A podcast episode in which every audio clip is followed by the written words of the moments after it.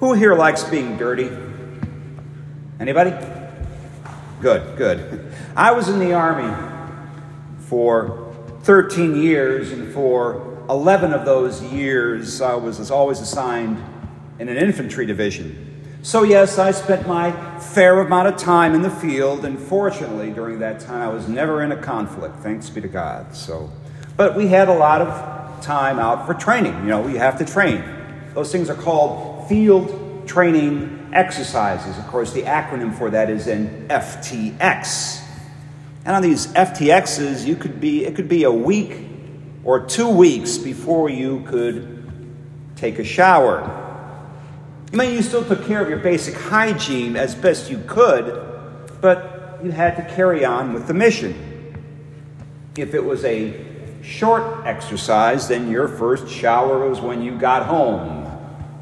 I had shorter hair back then too. Um, so in the shower, you know the you know the mantra is rinse, lather, and repeats.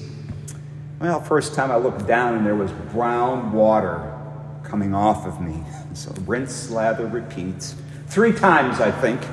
And it felt great, being clean. And then I walked back into the bedroom where I left my army and I left my uniform and bang! Like the, the stank hit me. Yikes. I smelt bad and I didn't even know it. Worse yet, all the other soldiers around me probably smelled the same way and nobody noticed and Nobody cared. You know, as a society, we're obsessed with being clean. I mean, look at the amount of products that we have in our showers and in our bathrooms.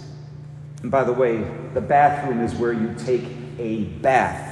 Because I always feel funny in church when somebody walks up to me, Father, where's your bathroom? You want to take a bath Okay, so you've got bar soap, you've got pump soap, you got shampoo, you got conditioner, you got shaving cream, you got powder, hair gel, cologne, perfume, mouthwash, toothpaste, fluoride rinse.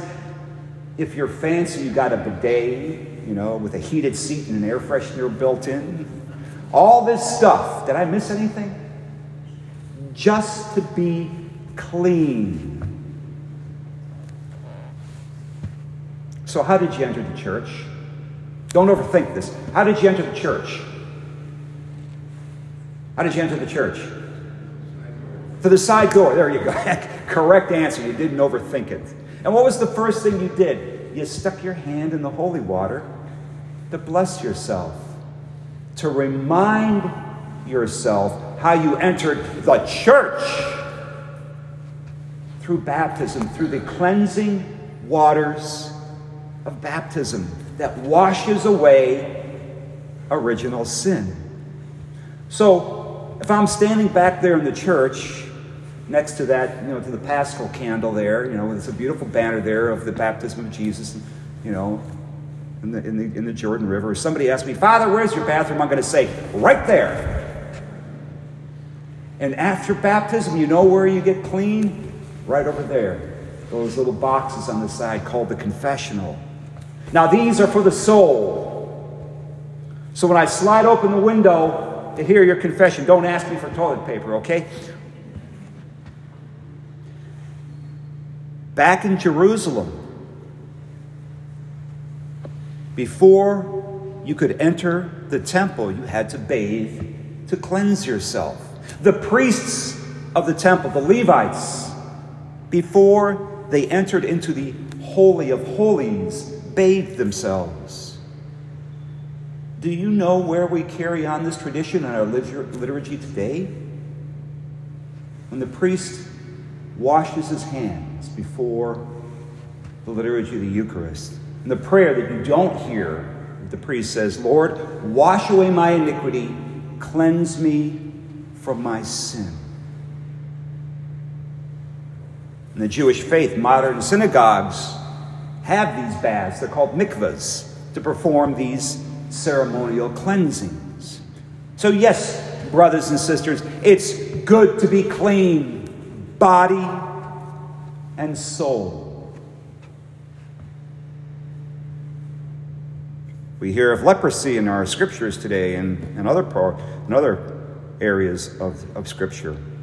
Leprosy, it's a highly contagious disease that disfigures the human body. Today it's called Hansen's disease. And there were strict Mosaic laws regarding leprosy, as we heard from our first reading from Leviticus. In today's gospel, a leper asked Jesus, If you wish, you can make me clean. Look at this request. If you wish. And yes, he does wish it. I do will it be made clean.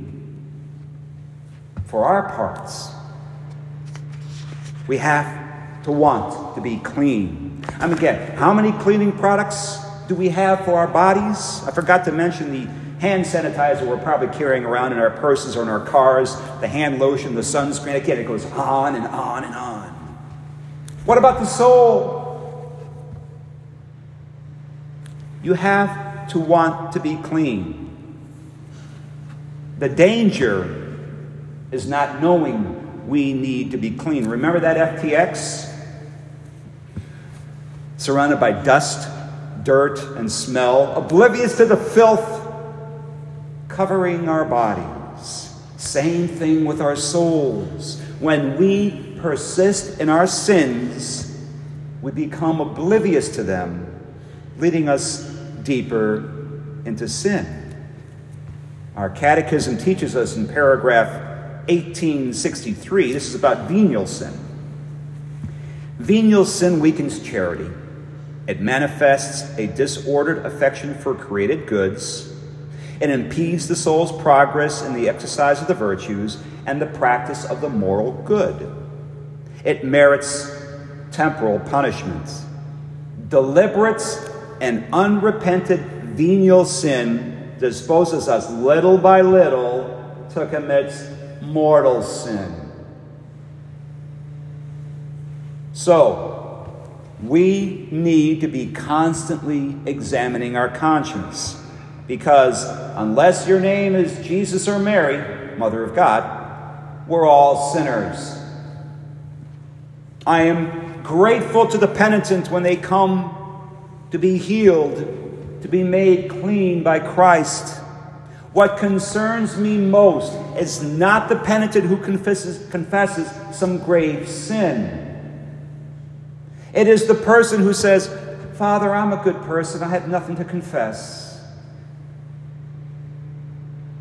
They've lost their sense of smell, not aware of the cleaning they need. This week begins the solemn season of Lent with Ash Wednesday.